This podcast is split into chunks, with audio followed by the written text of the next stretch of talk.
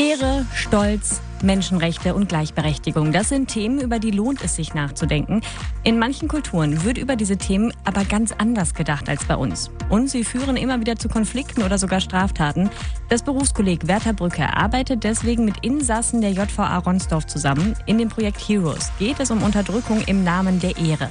Himmel und Erde Reporterin Christiane Rüffer hat mit Knastis, Schülern und Pfarrerinnen über das Projekt gesprochen. Die meist muslimischen Männer sind zwischen 16 und 22 und lassen sich darauf ein, ihre Werte und Traditionen zu hinterfragen. Nuri sitzt in der JVA und weiß, dass die Ehre zu Konflikten führen kann. Also ich fasse Ehre sehr groß auf, also das wird bei mir groß geschrieben und ich wurde halt in einem Elternhaus groß, wo wir halt wirklich gelernt haben, was es heißt Ehre zu haben, was es heißt die Ehre zu schützen und wie wertvoll Ehre an sich ist. Ja, mit der Ehre ist das nicht ganz so einfach, sagt auch Häftling Aykut. Ich weiß nicht, das ist einfach Tradition, glaube ich, ne?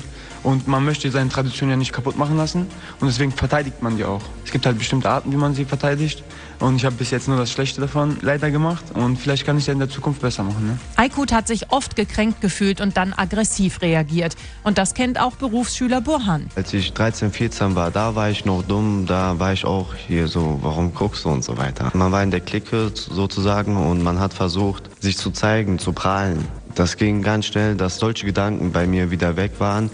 Und da habe ich das halt bei anderen oft gesehen, dass sie beleidigt wurden, dass sie sofort auf einen drauf gingen. Ich denke mir, ey, was machst du da? Halt dich mal zurück. Ja, es ist gar nicht so einfach mit dem Zurückhalten. Reden statt prügeln. Das lernen die jungen Männer jetzt. Mit ihrer neuen Haltung und dem Mut werden sie zu Helden, sagt Hero-Trainer Samet. Und dann trainieren wir sozusagen und besprechen halt jegliche Themen wie Zwangsheirat, Ehrenmord, Rollenbilder von Mann und Frau. Von Training zu Training, die Ausbildung hat über ein Jahr gedauert, bauen wir unseren Methodenkoffer auf und je nachdem entwickeln wir uns auch immer. Trotzdem ein langer und schwerer Weg.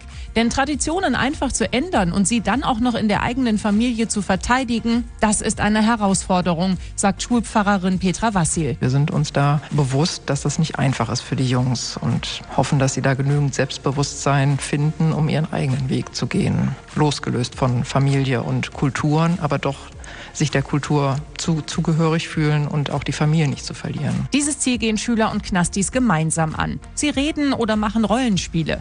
Der Kontakt ist für beide Seiten ein Gewinn, sagt Gefängnispfarrerin Ulrike Hollander. Ein junger Mann, der jetzt seit fast drei Jahren hier ist, sagte Frau Hollander, das tut unheimlich gut, einfach mal Menschen von draußen zu sehen und mit denen zu reden. Da machen beide Seiten total intensive Erfahrungen im Austausch. Das Projekt Heroes geht bis zum Sommer. 15 Schüler und 10 Strafgefangene machen mit. Bezahlt wird es mit Fördergeldern der Evangelischen Kirche im Rheinland.